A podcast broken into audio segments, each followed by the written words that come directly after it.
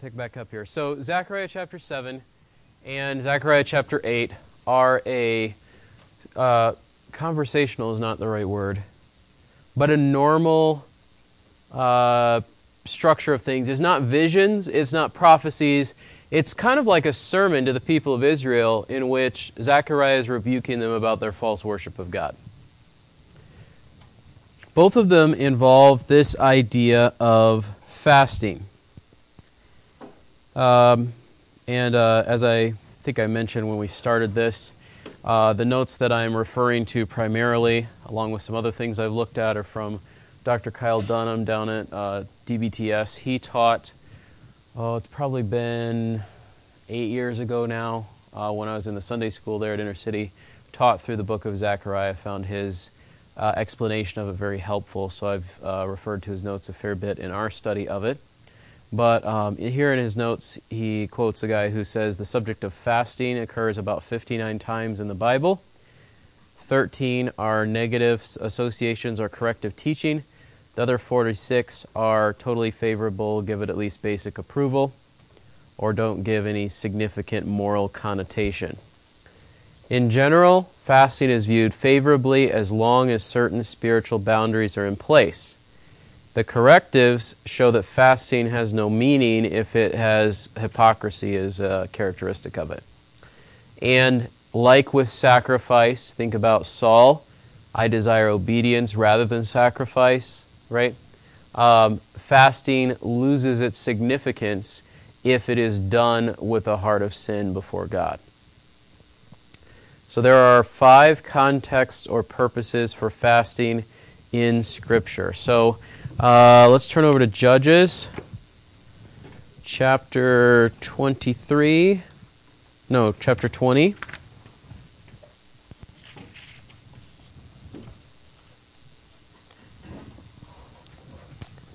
All right.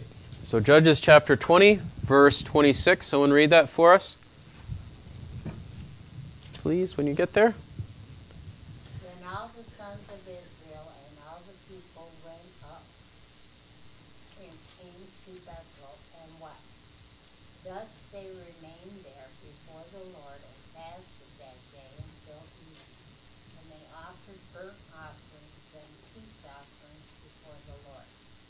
Okay. So why? Uh, I don't know. The the larger context of what's happening is the uh, terrible things that happened to uh, the concubine of the man in the city of Benjamin, and so he basically sends this grisly message to all of the tribes and says, "Look what happened in Benjamin," and so they come up and attack Benjamin. And so they say, All right, we're going to go and we're going to attack all the people of Benjamin. And then it says in verse 25, right before what Tina read, that 18,000 men of the sons of Israel fell. And then the people wept and they remained before the Lord and fasted. So, what is the context for fasting here? Just from that specific verse, regardless of all the context, but I just wanted to explain a little bit of the context. Grief, grief yeah. So, it's an expression of grief or sorrow There's an association with that. Okay? There are a couple of other examples of this, but uh, for sake of continuing on, I think that one clearly establishes it. Uh, let's turn over to, uh, we just looked at this fairly recently. Look at Ezra chapter 9.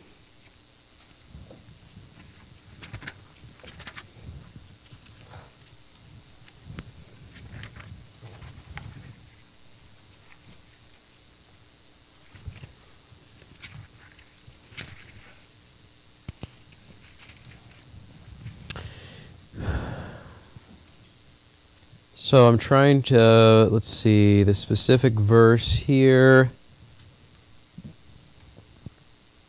Hmm.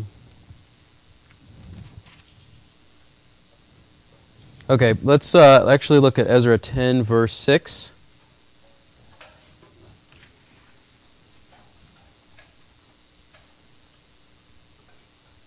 Someone read Ezra 10, 6 for us.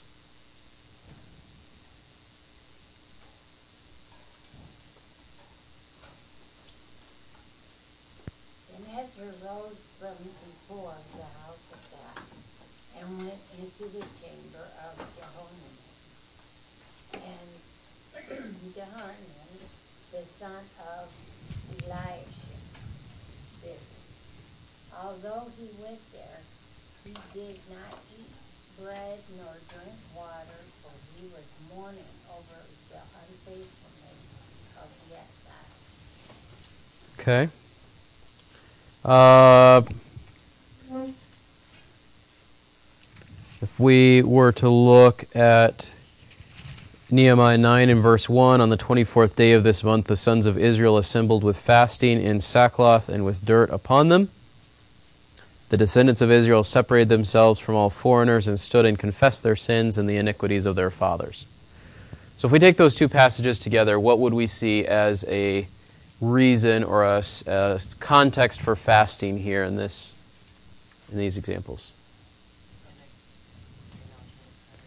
Okay, yeah. So the first one was more just grief or repentance. The second would be, uh, sorry, grief or sorrow. So a sign of repentance. So there would be an aspect of confession, um, dealing with guilt, all those sorts of things, right? Okay? So grief or sorrow, but then not just grief or sorrow, which can be in isolation from that, but grief or sorrow is a sign of repentance, dealing with sin. Okay? Uh, a third example of fasting would be um, let's turn to Daniel chapter 6.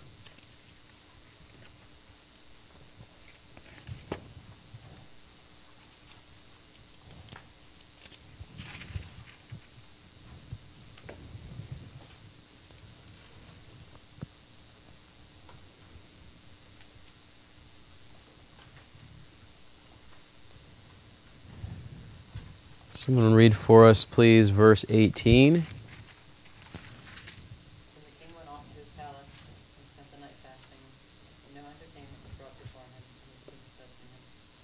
Okay. So, why is the king fasting?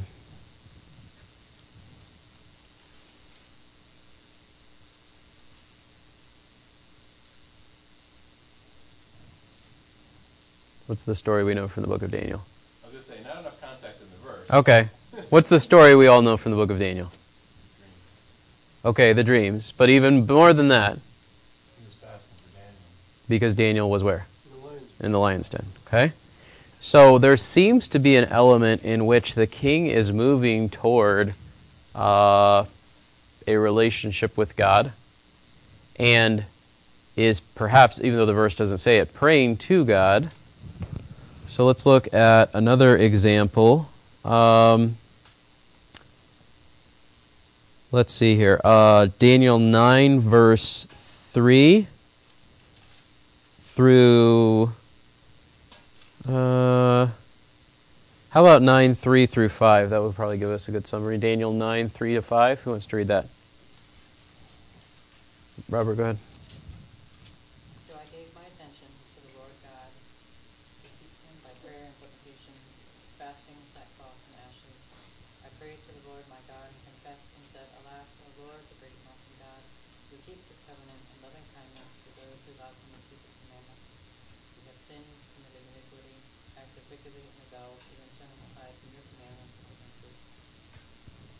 Okay. So if we were to take these couple of passages, there are other ones as well. There's the one in Matthew that we're probably fairly familiar with, Matthew 6, when you fast, to do it in this way. What would we say is this maybe third example of the purposes of fasting? Okay, use a shorter word. To help with what? What's supplication a type of? Yeah, it's a type of prayer, right? So to help in prayer, right? So we're bringing something before God. Um, supplication, I would say, is a subset of prayer. So I think broadly we could just say that it's to help with prayer. So how does, um, maybe we could say help focus prayer or something like that. How do we, um, how do we, how would we understand it helping us to focus in prayer? Bob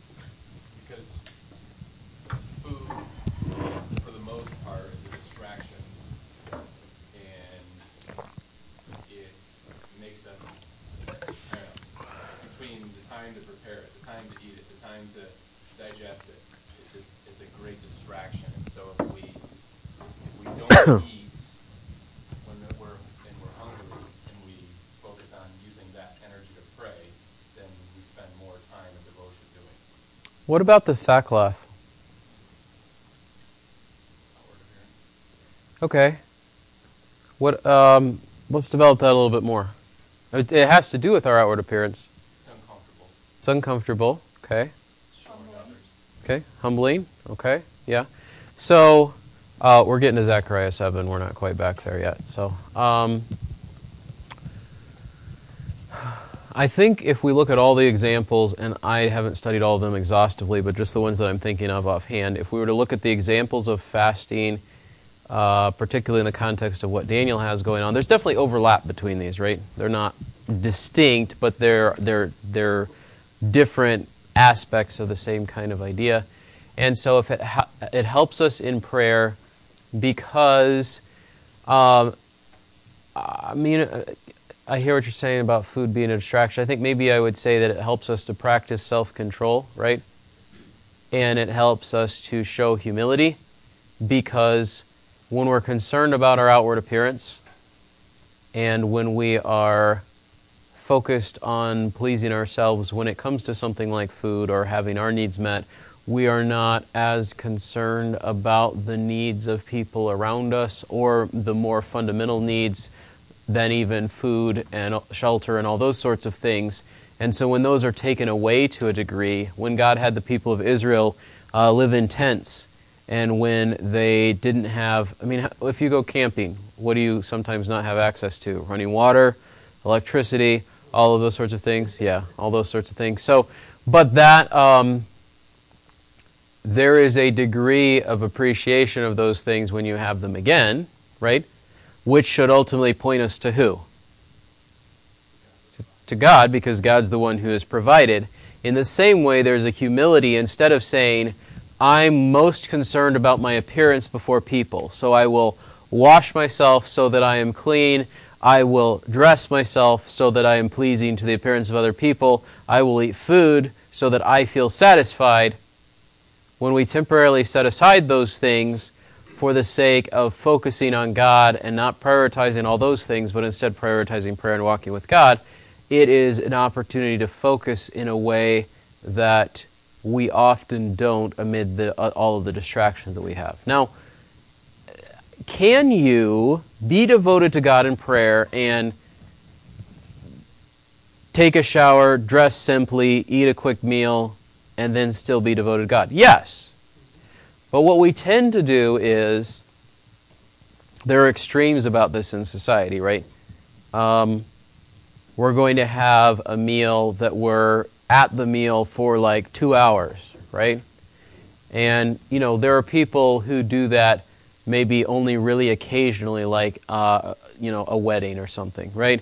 And there are other people who do that as a regular habit, right? We're going to be at this meal for two hours and we're going to, you know, we're going to drink wine and we're going to have a good time and, you know, all these sorts of things, right? We're just going to really enjoy life, right?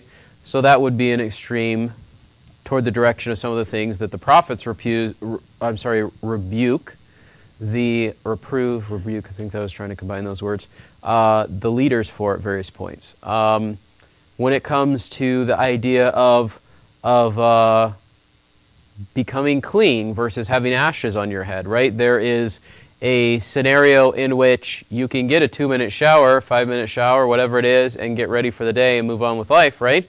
Or you can do a bubble bath and have a hot tub and all that sort of thing. Like it's, it's like a really drawn out, luxurious experience that's very focused on you, right? Same thing when it comes to um, appearance kind of things, right? That you can get ready in a reasonable amount of time, or you can spend hours and hours and hours obsessing over your appearance in various ways, right?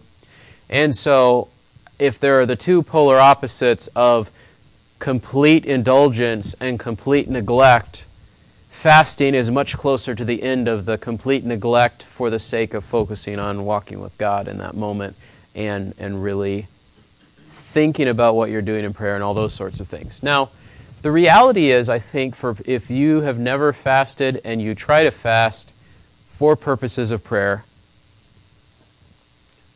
it's going to be really hard, right? Um, now, does it have to exclusively be food? I don't love the idea of Lent because I think it's very hypocritical for the most part. Like, I'm going to give up Brussels sprouts. Well, you didn't want those anyway, so that's not much of a sacrifice, right? Or, I'm going to give it up during the day, but then at night we're really going to party. Or we're going to make technicalities like, well, we're not going to eat cheeseburgers, but we're going to gorge ourselves on fish. Like, that's just a lot of hypocrisy, right? Um, the, the idea, though, of saying we will set aside distractions to focus on our relationship with God, I think gets to the heart of what fasting is meant to accomplish, right? And so if you say, you know what, I really like food, but food is not this huge distraction for me, but watching Netflix is, set it aside for a time. You're like, well, watching Netflix isn't a huge distraction for me, but getting catalogs in the mail that show me new fishing boats, that's a real distraction. Unsubscribe from them. You know, my point is there are things that are distractions, and when we can come to set those aside, that gives us the opportunity to connect with God. All right, we spent a while on that one. Let's go to the fourth one, which is. Um, let's look at Exodus 34, verse 28.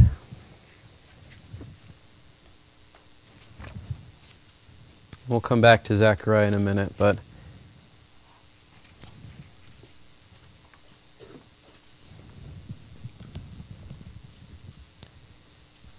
Exodus 34, 28. Someone want to read that for us? James, go ahead. Exodus 4, 28. Moses told Aaron all the 34, 28, sorry. Oh, was that? Yeah, 34, 28. Oh, 34. 28. Ooh, okay. Yeah, no problem. Still talking about the same characters, just a little bit later in the story. Okay. 34, 28. Wow. Pages are sticking. Sorry about this, ladies and gentlemen. You're fine. So there, so there he was. So he was there with the Lord, forty days and forty nights. He did not eat bread or drink water, and he wrote on the tablets the words of the covenant, the Ten Commandments. Okay. So, how long was Moses fasting and with God? Forty days and forty nights. Does that remind us of anything else? Jesus in the Noah wilderness. and the flood. Yeah, well, there was Noah, the the being in the ark for a long period of time, right? There's a um, Jesus in Matthew four. Uh, we don't have to, yeah, in the wilderness. We don't have to turn there, but 1 Kings 19:8, same thing with Elijah. Okay, so you have three key leaders. So it would be um, an an opportunity to rely on God, experience His presence, potentially preparation for spiritual leadership. Okay? Um, and then, um, hold on one second here. There are two fours in this, so there actually might be six that he lays out here. Because we have one, two, three, four, four, and five. We'll just call it six things. All right. Um, so the fourth one here is we're just going to say prep for leadership, right? So there is this sort of turning point in the ministry of, for example, Elijah, Moses, Elijah, and Jesus. Okay? So connecting with God, preparing for leadership. And in, in the aspects of all of these, there has to be a degree of relying on God, right? Okay? Gone out in the woods for forty days, forty days and forty nights, no food and water. Yep. Very, very stressful. Yep. All right, look, turn back to Leviticus 16. Or, sorry, forward actually. Leviticus 16.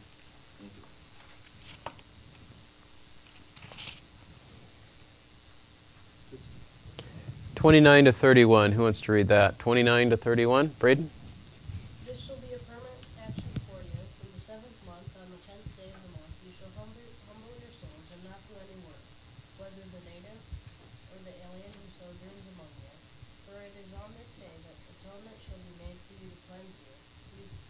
clean from all your sins before the Lord. It is to be a Sabbath of solemn rest, for you that humble your souls. It is a permanent statute. Okay, we call this? If they have an assigned day that they have to fast, what are some phrases we could use to describe that for the Israelites? What's that? Did you say you said Lent? Okay. We could call it that. That's not what it's called there. The, this is specifically called the Day of Atonement, which is an example of what sort of thing? It's a public public worship, right? Okay. So there could be a ceremonial or a public day of worship, such as the Day of Atonement. Okay? So that would be the fifth example. And then the last one, the second five, is um, people sort of being set aside for a task. So let me just glance at First Kings because I'm not remembering the reference here. Uh,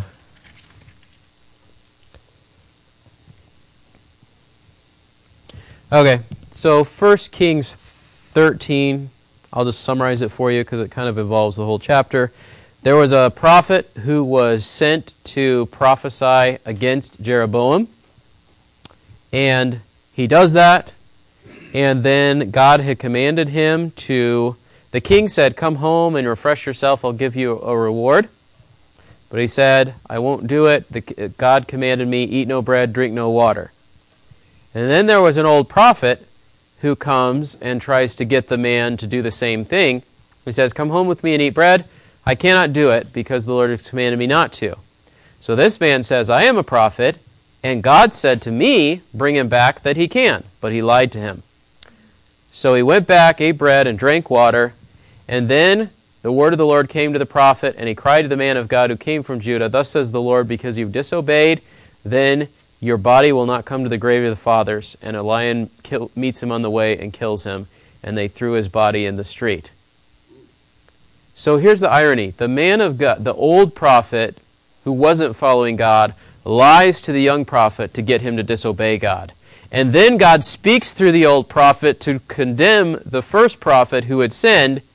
And then the old man hears that it's the word of the Lord. And then he mourns and buries and lays him in his own grave and seems to be coming to a moment of repentance for his former sin against his fellow prophet. That's a whole other thing about the word of the Lord being fulfilled, which is a major theme in the book of Kings. But why was the prophet fasting in connection with what God had sent him to do? Consecration, dedication of the task, something along those lines, right? So that would be our sixth example. So um, to I'll just put to help in a task for God. Would that be the commitment to obedience? Yeah, there definitely needs to be a commitment to obedience, but um, we're just putting broadly as a category that fasting can help us potentially focus on a task that God wants us to do. And it could be intentional or it could be sort of accidental. I think this is focused on it being intentional. I'm going to fast so that I can focus on the task, as opposed to what I think tends to happen for us, which is we're so busy doing the task that we don't take time to eat, right? Which is sort of an incidental parallel, but not really the same kind of focus. All right, any quick thoughts on this before we move on to what this has to do with for, um, Zechariah chapter 7? Norma. So godly sorrow brings repentance. Godly sorrow does bring repentance, absolutely. Yeah. Yeah. So I think along the lines of godly sorrow bringing repentance, I think we would do well to consider um, whether we um, whether we are as committed or thoughtful about repentance as God's people were in older times. In other words, I'm not saying that we have to fast and put on sackcloth and put ashes on our head. However, the fact that we would never even consider doing that, but say, oh, yeah, I've repented, like, there's a degree to which repentance involves humbling and acknowledgement and all of those sorts of things, and to the degree that we're like, yeah, I'm willing to repent as long as it's not a big deal for me or causes me lots of problems, we're probably not entering into the spirit of repentance we see in the Old Testament. So, it's a good point, Norma. Okay. So, this is the context of what we see in the Old Testament, these five or six categories of when fasting would take place as a sign of grief or sorrow, as a sign of building on that grief or sorrow, but then leading to repentance, to help focus prayer, as preparation for leadership and, and practice on relying on God, as a thing of ceremonial or public worship, and then to help in a task for God. So a lot of overlap, but these are, I think, distinct categories. So, um, in the Old Testament, has God dealt with the people of Israel about fasting? Yes. So, Isaiah 58, Isaiah denounces Israel for insincere fasting. They fasted and then said, God, why haven't you noticed? And God says, Because you fast, and then you go out and murder each other and oppress the poor and all these other sorts of things. Your fasting has no meaning if when you're sinning in that way. Jeremiah says a similar thing. Um, Although they fast, I will not listen to their cry. Though they offer burnt offerings and grain offerings, I will not accept them. He doesn't answer their questions about fasting, but uses their questions as a springboard to point them back to how God wants them to be. So now we come to Zechariah chapter 7. In the fourth year of King Darius, the word of the Lord came to Zechariah. And the town of Bethel sent two people, Sharezer and Regemmelech, and their men to seek the favor of the Lord and speaking to the priest, saying, Shall I weep in the fifth month and abstain as I have done these many years? So, they're saying, Should we have a fast in the fifth month of the year? Now, we're going to see in chapter 8, verse 19, the fast of the fourth, fifth, seventh, and tenth months will become joy, gladness, and cheerful feasts. So they're only asking about one of those four times of potential fasting, right? So the one in Leviticus, uh, you don't have to turn back there, but um, the Day of Atonement one, I think, was in the seventh month. Seven. Yeah, seventh month, okay.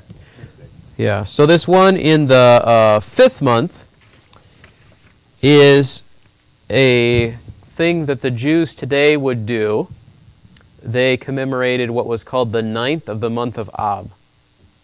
This was a fast day commemorating the fall of Jerusalem, which according to Scripture occurred on the seventh day of the fifth month, 2 Kings 25 8.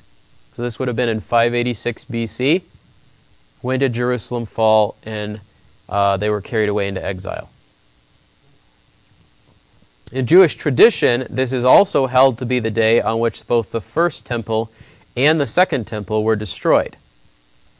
Jewish historians also link this day to when the spies refused to enter the land, when the Romans put down the Bar Kokhba revolt in AD 133, when the Jews were expelled from England in 1290, from Spain in 1492, when Germany declared war against the Allies in 1914, that commenced the conflict of World War I that, that resulted in World War II and the Holocaust. Now, all of those historical events, I think, are a lot harder to correlate to this specific day, even though that is the tradition that that we're holding it to be a reminder of all of these terrible events throughout our history. But in this moment, much of that has not yet happened, right? The only thing that's happened at this point is what we have clearly recorded in Scripture the fall of Jerusalem and the co- connected fall of the destruction of the temple that Solomon had built. So, it's also important to note did did God command them to mourn over the fall of Jerusalem?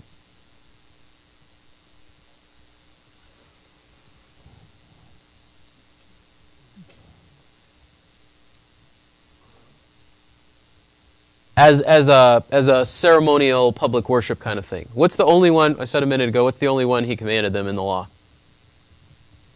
Day of Atonement. So that's in the seventh month, as we just said a moment ago. So the fifth month one was not required by God. So they're coming and saying, This thing that you didn't require, God, in which we fast before you, should we keep doing it? Right? That's the question they're asking. This takes place, uh, according to these notes here, in 518 in the month of December. almost two years after the night visions and two years before the completion of the temple. However, the the priest and all of the structure of things is there, even though the temple is not yet completed. And so they're probably asking about the the day coming up again. They're asking about the day coming down again. So um, God, it says, takes the opportunity to expose hypocrisy of the people who are only observing this fasting for religious show. Okay? So what's God's answer? Someone read verses 4 through 7. Who wants to read uh, Zechariah 7? Jo- Jonathan? Go ahead, thank you. Seven, four, seven. Yes. Then the word of the Lord of hosts came to me, saying, Say to all the people of the land and to the priests, When you fasted and mourned in the fifth and seventh months, these seventy years, was it actually for me that you fasted? When you eat and drink, do you not eat for yourselves, and do you not drink for yourselves? Are not these the words which the Lord proclaimed by the former prophets, when Jerusalem was inhabited and prosperous along with its cities around it, and the Negev and the foothills were inhabited? Okay. So, were they doing it for themselves? So they say, should we keep doing it? And God says, were you doing it in the right way to begin with? Right? Um, when he says, when the Negev and the foothills were inhabited, and when Jerusalem was inhabited and prosperous, what's sort of the picture he's painting? We have a three word phrase to describe this. You're talking about the time that came before, when everything was great. Back in the day, that's for the good old days, right? Good old days. Right? So they have, there's sort of this idea back when everything was good, the prophets warned you about fasting and your attitude before God and your observation of worship and all those sorts of things. In the time since then, the exile has happened and the people have now come back. This whole time that you've been doing it while they were gone, and now what you're doing as they come back, what was your motive for doing it? That's what God is asking them to think about. Someone read um, verses 8 through 14. Who wants to read 8 through 14 for us? Bob? And the word of the Lord came to Zechariah, saying, Thus as the Lord of hosts said, dispense true justice and practice kindness and compassion each to his brother. And do not oppress the widow or the orphan, the stranger or the poor, and do not devise evil in your hearts against one another. But they refused to pay attention and turned a stubborn shoulder and stopped their ears from hearing. they made their hearts like flint so that they could not hear the law and the words which the Lord of hosts had sent by his Spirit through the former prophets. Therefore, great wrath came from the Lord of hosts. And it came about that just as he, as he called, and they would not listen, so they called, and I not listen, says the Lord of hosts. But I scattered them with a storm wind among all the nations whom they have not known. Thus the land is, is desolated behind them, so that no one went back and forth, for they made the, the pleasant land desolate.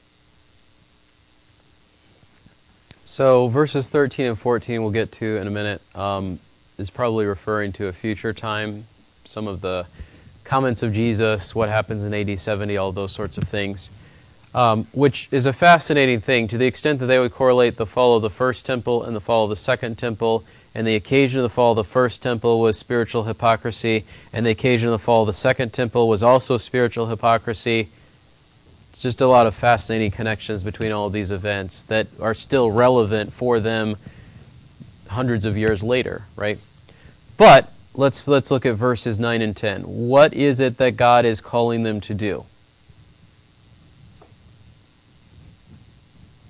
To care about their neighbors and Yeah. actually take action if necessary. All right. So we don't have to turn back there. Let me read for you from Leviticus 19. Do not defraud or rob your neighbor. Do not hold back the wages of a hired worker overnight. Do not curse the deaf or put a stumbling block in front of the blind, but fear your God. I am the Lord.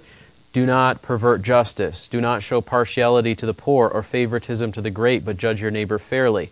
Do not go about spreading slander among your people. Do not do anything that endangers your neighbor's life. I am the Lord. Do not hate a fellow Israelite in your heart. Rebuke your neighbor frankly, so you will not share in their guilt. Do not seek revenge or bear a grudge against anyone among your people, but love your neighbor as yourself. I am the Lord. So, I think it's easy for us to look at Jesus' words in Matthew where he says, You've heard that it was said, um, don't kill someone. And he says, Don't even hate them. And we feel like Jesus is adding to what was in the Old Testament. It was God already said it. Um, in the in the thing about adultery, he says, "Don't commit adultery." Jesus says, "If you desire in your heart," that's already in the commandment God gave them about coveting, right? So Jesus is calling them back to the heart of what God had called them to in the first place. That's down the road. Right here, what Zechariah is doing is saying, before the exile, did you live up to God's basic command, love your neighbor as yourself? No. After the exile, how are you doing right now? Are you loving your neighbor as yourself? Because if the answer is no, and he seems to be implying pretty strongly the answer is no, if you don't love your neighbor as yourself, does God really care whether you fast once a year, four times a year, or not at all? You didn't learn the lesson. Right. So, uh, you know, we come to Jesus' words in the New Testament where he says, if you um, go to bring your sacrifice to God, and remember that there is something between you and your neighbor, go and deal with it, and then bring your sacrifice to God. Otherwise, God will not accept your sacrifice. Think about the story of Cain and Abel. We tend to think that God didn't accept Cain's sacrifice because it was the wrong sacrifice, and that was part of it.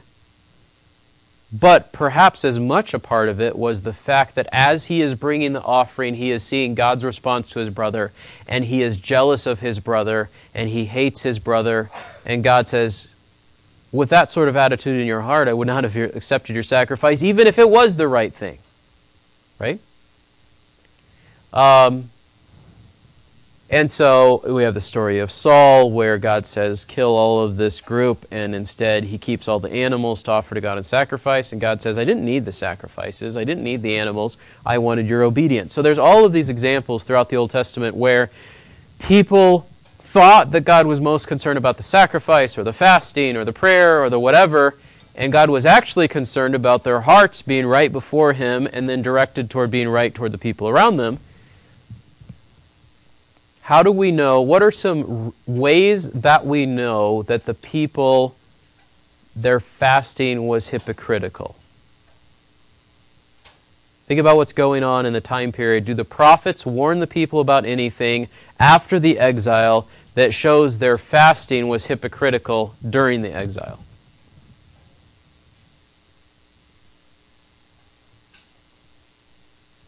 Malachi has some things that say a lot about what subject. Anybody remember? Tithing, right? So if they're not tithing to God, how does that show their fasting is hypocritical?